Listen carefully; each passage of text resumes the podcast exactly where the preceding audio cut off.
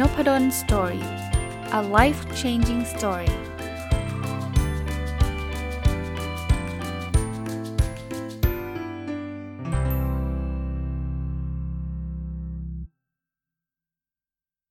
สวัสดีครับ ยินดีต้อนรับเข้าสู่นพดล story podcast นะครับ แล้วก็วันเสาร์ยินดีต้อนรับเข้าสู่รายการผู้ประกอบการวันหยุด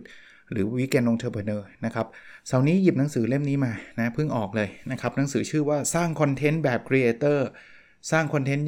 ยังไงให้ได้ 10 ล้านสับนะคนเขียนก็คือคุณบี้เดอะสกานะถ้าใครเป็นคนที่ชอบดู YouTube นะก็น่าจะรู้จักคุณบี้นะครับเเล่มนี้ซื้อมาเองนะครับ เพราะว่าคิดว่าหลายคนที่เป็นผู้ประกอบการวันหยุดเนี่ยก็จะมีช่องทางนะแล้วส่วนใหญ่ก็จะเป็นช่องทางที่เรารู้รู้รกันเช่น พวก Facebook Live หรือว่าจะทำ YouTube ทำอะไรเนี่ย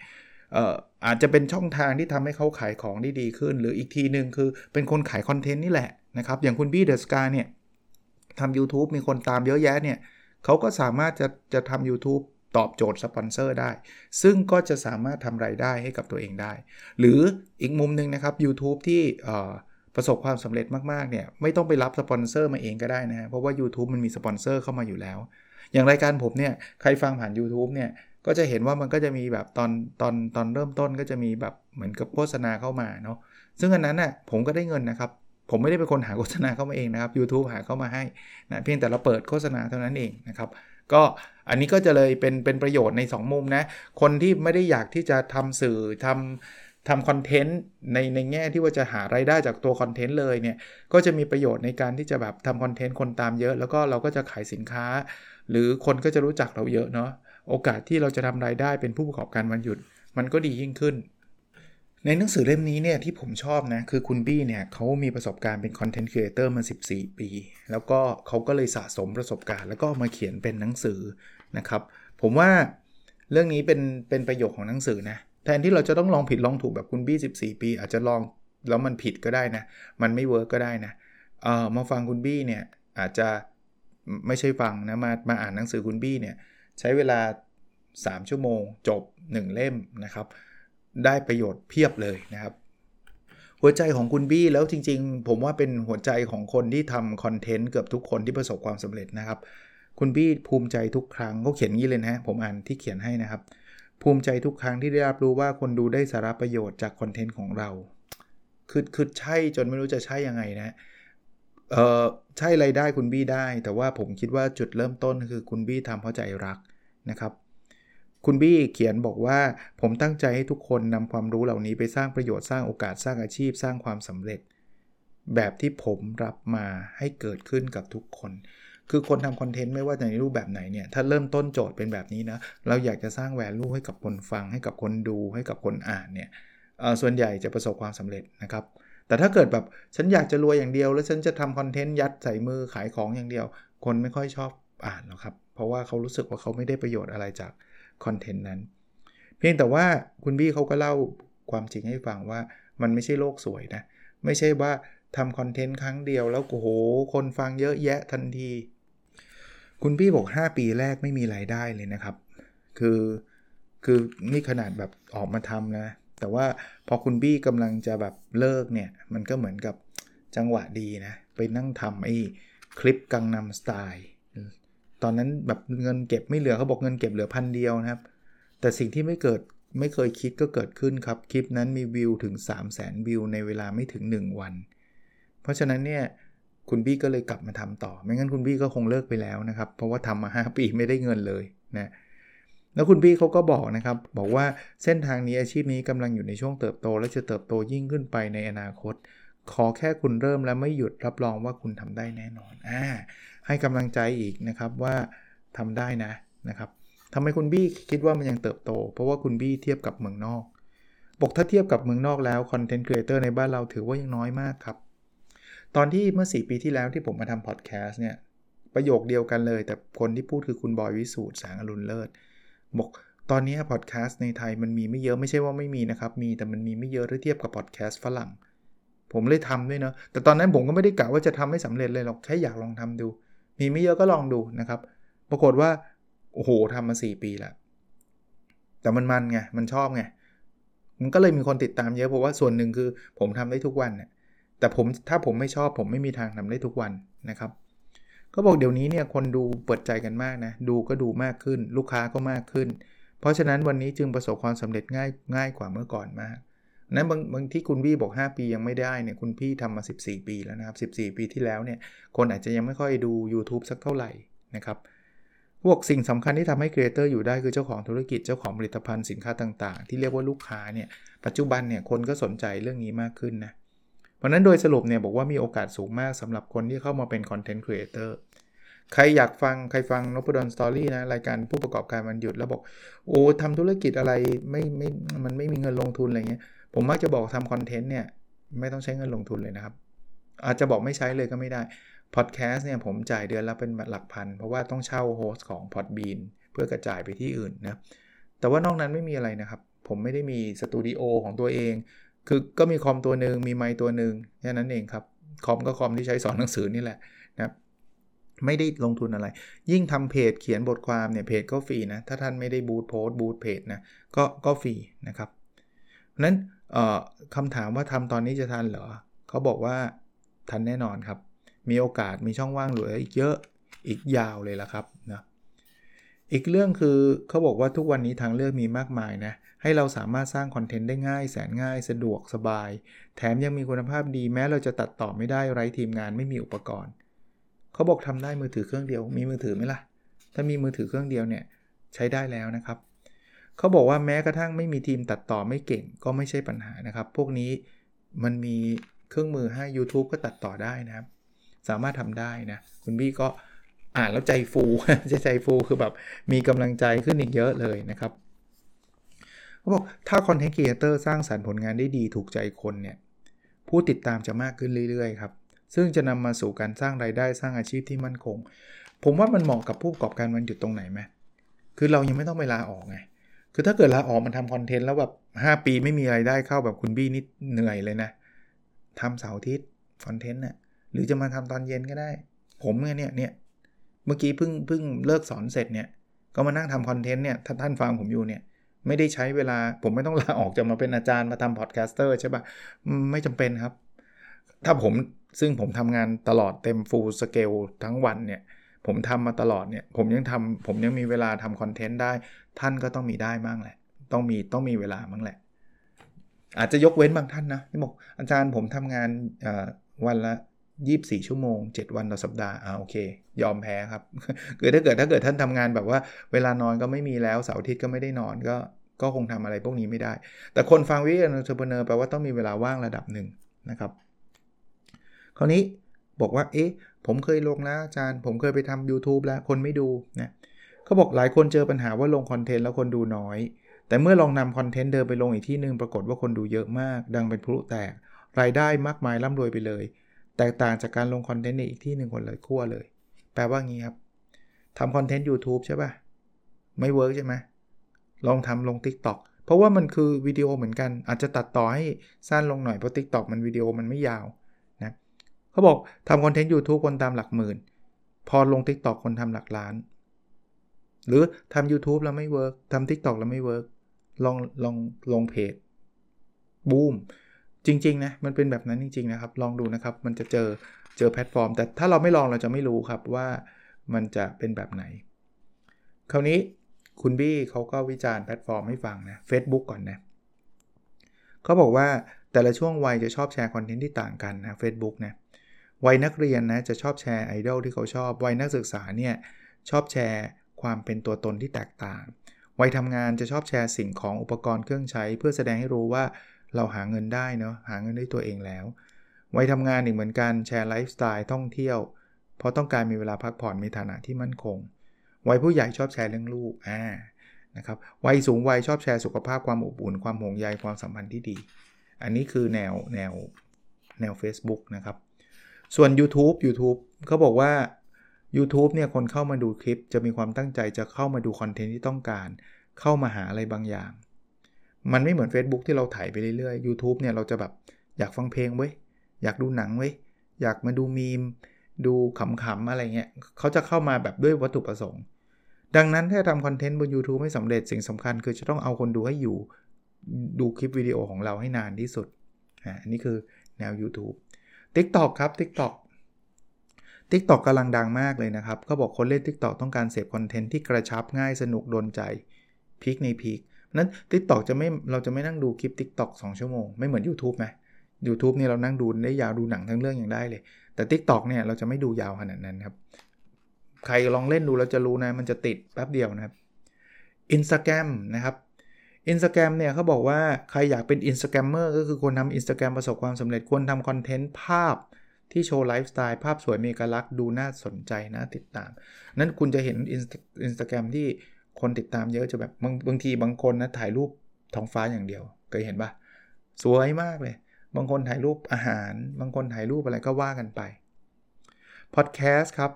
เขาบอกว่าคนกลุ่มที่ชอบฟังพอดแคสต์ คือกลุ่มคนที่ต้องการพัฒนาตัวเองต้องการยกระดับชีวิตให้ดีขึ้นในมุมต่างๆ โดยการเปิดฟัง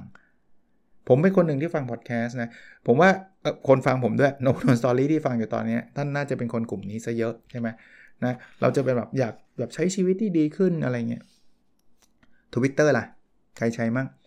ทวิตเตอร์เนี่ยเน้นความไว การอัปเดตข่าวสาร ติดตามไอดอลที่สนใจ มักจะถูกใช้ระบายความในใจ ระบายอารมณ์ แสดงความเห็นอย่างตรงไปตรงมาอ่าทวิตเตอร์จะเป็นแบบนั้น บางคนก็เป็นเจ้าพ่อทวิตเตอร์นะ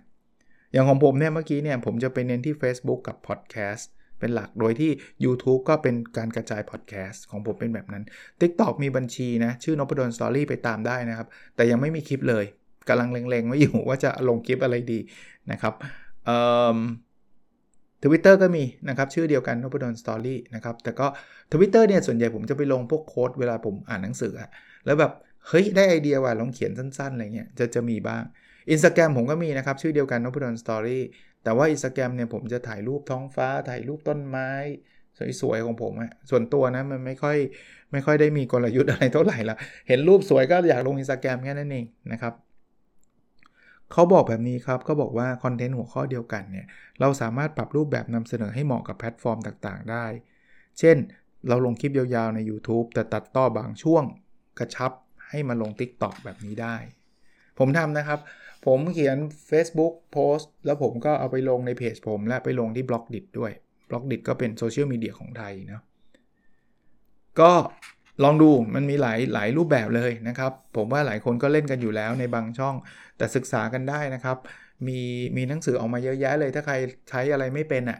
ใช้ TikTok ไม่เป็นก็มีหนังสือ TikTok ผมเพิ่งอ่านจบเล่มหนึ่งเดี๋ยวว่างๆ จะมารีวิวในรายการเนี่ยนะที่จะจะเขาเรียกว่าอะไรนะ จะได้ทำกันเป็นนะนะผมก็ยังผมก็เป็นคนที่เรียนรู้เหมือนกันนะครับ คราวนี้เครื่องมือล่ะ อุปกรณ์ล่ะ บางคนบอกโหย คุณบี้เดอะสกานี่แบบมีบริษัทเลยนะเดอะสกาฟิล์มอลังการ เราไม่ไหวมั้ง ยังไม่ต้องทำแบบเขานะครับบอกเราเริ่มตัดต่อวิดีโอแบบง่ายๆ ฟรีๆ จาก YouTube นี่แหละ ช่วงแรกคุณบี้ก็ทำเองนะครับ หรือจะถ่ายทำคนเดียวคุณมีต้องการมีอย่างเดียวคือขาตั้งกล้อง เออเนี่ยผมมีแล้วนะ จะจะจะอัดคลิปลง TikTok เนี่ย แต่ว่ายังไม่รู้จะอัดอะไรนั่นเองอุปกรณ์มาแล้วแต่ขาต้องกล้องมันก็ไม่ได้แพงอะไรใช่ไหม คือมันจะได้วางแล้วกล้องมันจะได้นิ่งๆแค่นั้นเองครับทำให้มุมได้สวยขึ้นแค่นั้นเอง ก็ไม่ได้มีอะไรมากมายนะครับ อีกเรื่องคือเรื่องเสียงลงทุนหน่อย อย่างพอดแคสต์ผมเนี่ย เออต้องขออภัยนะ บางทีย้อนหลังเดี๋ยวนี้นะ กลับไปฟังบางคลิปของผมนะ บาง episode ของผมมันจะมีเสียงซ่าๆแทรกเข้ามา ผมผมขออภัยเพราะว่าตอนอัดไม่ได้ไม่ได้ไม่ได้ยินเสียงนั้นเลยครับ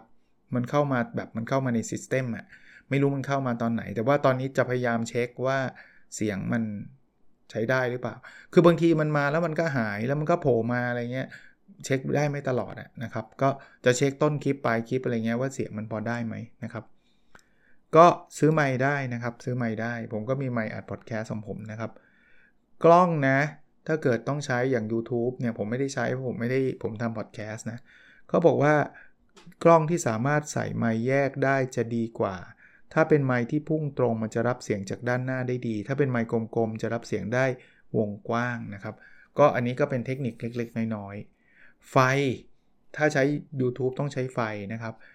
ห้องสว่างพอก็ไฟธรรมชาติธรรมดา แสงสวยดี ถ้าไม่สว่างพอผมก็มีไฟวงกลมๆมานะ เวลาผมสอนหนังสือเผื่อมันมืดนะครับ เขาบอกว่าจริงๆ แล้วอุปกรณ์อะมันไม่ได้เยอะแยะอะไรมากมายหรอกเรียนรู้กันได้นะครับ ไม่จำเป็นต้องมีครบทุกอย่างด้วยนะครับ เริ่มต้นผมเคยเล่าแล้วใช่ไหมครับ เริ่มต้นทำพอดแคสต์นพดลสตอรี่พอดแคสต์เนี่ย ผมมีคอมไหมผมยังไม่มีเลย มีแค่คอมนะแต่สิ่งสำคัญกว่าอุปกรณ์คือคอนเทนต์บวกกับความต่อเนื่องทำแล้วต้องทำต่อไปเรื่อยๆ พัฒนาไปเรื่อยๆ เนื้อหาสำคัญไหม ท่านมาฟังผมเนี่ยท่านไม่ได้ฟังเพราะว่าคุณภาพเสียงดีเลิศหรอก เพราะดีเลิศผมสู้ The Standard Mission to the Moon พวกนั้นก็มีห้องอัด รู้ได้ไงผมเคยไปอัดรายการเขา เคยไปอัดเสร็จแล้วผมไปขอยืมห้องอัดอัดรายการผมนี่นะน่าน่าเกลียดไหมแต่เขาใจดีครับบอกอาจารย์ได้เลยครับ ผมก็ขออัดเลย ขออัดคือขอสัมภาษณ์เขานั่นแหละเขาสัมภาษณ์ผมผมก็ขอสัมภาษณ์เขากลับเขาก็อัดให้นะ ใจดีใจดี แต่พออัดแล้วเสียงกริบเลยครับกริบจนเอามาลงนะคนฟังนพดลสตอรี่บอกอาจารย์เอา episode อื่นๆ เอาแบบนี้ด้วย ไม่มีตังค์ครับ ไม่มีตังค์ทำห้องอัดขนาดนั้นเนาะแต่ไม่แน่นะ ถ้าเกิดต่อไปในอนาคตอาจจะแบบลงทุน Mission To The Moon เนี่ยผมก็ไปฟังเขาตอนนั้นทำห้องอัดใหม่ ๆ เลยแต่ตอนนี้เขาก็หรูหรามากนะครับแต่ว่าสุดท้ายผมว่าคอนเทนต์น่ะคือเสียงเสียงมันอาจจะไม่ได้ดีเลิศประเสริฐศรี แต่ว่าคนส่วนใหญ่ก็ไม่ได้มายมากใช่ไหมคือถ้าเกิดคนมายเสียงจะต้องแบบเงียบกริบเขาคงไม่ฟังผมแล้วล่ะนะก็ก็ไม่ได้มายมากขอให้มันอย่าอย่ารำคาญเนี่ยแบบเสียงดังจนรำคาญเนี้ยมันก็ไม่ไหวอะก็ก็ได้ระดับหนึ่งก็โอเคนะครับเขาบอกว่า ผมมีความคิดตลอดนะ เวลาอยากทำอะไรให้เริ่มทำตั้งแต่วันที่ยังไม่พร้อม เพราะถ้าวันนี้คุณยังรู้สึกไม่พร้อมแปลว่าเป็นช่วงเวลาเริ่มต้นที่ดีที่สุดครับ เออ แล้วมันตรงกับที่ผมทำพอดแคสต์ผมก็ไม่พร้อม ตอนนั้นก็แค่อยากทำก็ทำอะคราวนี้มาถึงหัวใจครับที่เราบอกว่าอาจารย์ แล้วมันได้เงินจากไงพวกคอนเทนต์นะ ไม่นับพวกคอนเทนต์ที่ทำเพจเพื่อจะไปขายคุกกี้ขายของหรือว่าทำคอร์สขายอะไรเงี้ยอันนั้นไม่นับนะ อันนี้จะแบบลงลงรายละเอียดคอนเทนต์เลย อย่างแรกก็คือ monetize advertising โฆษณาครับ อันนี้ง่าย ๆเลย เราทำวิดีโอลง YouTube ใช่ไหม มันจะมีโฆษณาที่ YouTube เขาหามาให้เราครับ คนชมปุ๊บเราก็ได้ส่วนแบ่ง ผมได้จากพอดแคสต์นะครับ คนฟังพอดแคสต์ผมผ่าน YouTube ไม่น้อยครับsub ตอนนี้มี Subscriber อยู่ประมาณ 38,000นะก็ก็ได้ตังค์แบบนี้ อันที่ 2 คือจากสปอนเซอร์ฮะ คืออย่างเช่นเราทำ YouTube สักตอนหนึ่งเพื่อ เพื่อเชียร์ให้คนไปซื้อของจากสปอนเซอร์เราอะ อันนี้เขาเขาจะจ่ายเงินให้เรา ผมเคยทำในพอดแคสต์บ้างนะ ถ้าใครจำได้นะ แต่ไม่บ่อยเลยนะ เพราะผมจะไม่ได้รับงานที่ผมไม่เคย ไม่เคยใช้สินค้าหรือบริการเขาอะเช่น หนังสือผมเคยโฆษณาผ่านพอดแคสต์ก็ได้ตังค์นะครับ หรือในเพจผมเคยเขียนโฆษณาบางเรื่องที่เป็นพวกคอร์สออนไลน์อะไรเงี้ยที่ผมคิดว่าเออดูดูดูแล้วมันเป็นประโยชน์กับคนคนอ่านเนี่ยก็ก็ได้ตังค์นะครับ พวกนี้คือเงินจากสปอนเซอร์ ซึ่งเอ๊ะอาจารย์ แล้วตอนหนึ่งได้เท่าไหร่เขาบอกว่ามันขึ้นอยู่กับคนดูคนติดตามเยอะเปล่าเพจที่คนติดตามเป็นแสน rate มันก็จะแพงนะครับ ดูคนติดตามไม่พอดูศักยภาพด้วยว่าเขาเขาบริษัทที่เขาเข้ามาเนี่ยเขาเป็นบริษัทยักษ์ใหญ่ระดับประเทศเขาก็มีงบเยอะ บริษัทที่แบบมีคนอยู่ 5 คนเล็ก ๆเขาก็งบน้อยนี่คือศักยภาพ อีกส่วนหนึ่งที่เราต้องดูคือต้นทุนการผลิต บางคนต้องการทำคลิป คลิปมันทำขี้หมูขี้หมาไม่ได้นะ ถ้าเกิดเป็นคลิป YouTube คุณก็ต้องไปจ้างเขาทำคุณก็ต้องมีทีมงาน เพราะฉะนั้นต้นทุนเท่าไหร่ก็จะส่งผลกับราคา อะ นอกจากได้โฆษณาหรือได้สปอนเซอร์ อันที่ 3 คือ Membership YouTube เดี๋ยวนี้มีนะ ช่องพรีเมียมจ่าย Membership มาแล้วคุณได้รับ คือคนจะฟังได้ต้องต้องมี login password อะ YouTube ทำมาแล้วนะครับ อันนี้ก็ก็ ก็สามารถทำเงินได้นะครับ ถ้าใครเข้ามาเป็นพรีเมียมนพดลสตอรี่ยังไม่ได้ทำนะ ผมได้ข่าวว่า YouTube จะทำเหมือนกับเป็นที่ขายคอร์สออนไลน์ได้ด้วยนะ อันนี้ก็น่าสนใจนะ อันที่ 4 ขายขายสินค้าครับ ยังยังผมเนี่ยเเดี๋ยวหนังสือออกใหม่มาปุ๊บผมก็แชร์อยู่ในพอดแคสต์คนก็ซื้อหนังสือผมเพราะว่าฟังพอดแคสต์อาจารย์นพดลเข้ามาทุกวันฟังมาเป็นปีเงี้ยหลายปีด้วยอาจารย์ออกหนังสือก็น่าสนใจแหละก็ก็มีคนรู้จักมากขึ้นแค่นั้นเองครับ เพราะนั้น บางบางคนก็ทำเสื้อยืดมาขายทำแก้วน้ำทำอะไรแบบนี้ก็ได้ หรือหรือต่อยอดไอ้ผู้ประกอบการมันหยุดเมื่อกี้คุณขายคุกกี้อยู่อะแต่คุณทำพอดแคสต์คนตาม 3 0,000ื่นอะเขาซื้อคุกกี้คุณอยู่แล้วแหละ คุณโฆษณาซะหน่อยนะครับ คนก็จะสนใจ หรือถ้าไม่ขายสินค้าจัดอีเวนต์เลยครับ โชว์ตัวออกรายการต่างๆครับ ถ้าเราเป็นที่รู้จักอะ่ะเขาเชิญเราไปโชว์ตัวออกรายการเขาจ่ายตังค์เรานะบางทีก็เชิญไปพูดเชิญไปอะไรแบบเนี้ยนะครับ ก็ถ้าใครสนใจเป็น content creator เนี่ยก็เขาบอกทำอาชีพได้เลยนะ เพียงแต่ว่าคุณต้องอดทนนิดนึง อย่าแบบ อุ๊ย ผมทำสัปดาห์แรกแล้วผมเมื่อไหร่ผมจะได้ตังค์ใจเย็นนะครับ คุณบี้5ปีอะนะครับ แต่ว่าเราอาจจะไม่ต้องถึงก็ได้นะครับ โอเค วันนี้คงประมาณนี้นะ เกริ่นเกริ่นมาหนังสือถ้าแบบอาจารย์โอ้โหอีกสัปดาห์นึงขี้เกียจรอ สร้าง content แบบ creator นะครับบี้ เดอะสกานะครับของสำนักพิมพ์ I AM THE BEST นะโอเคครับ แล้วเราพบกันในสดถัดไปนะครับ สวัสดีครับ n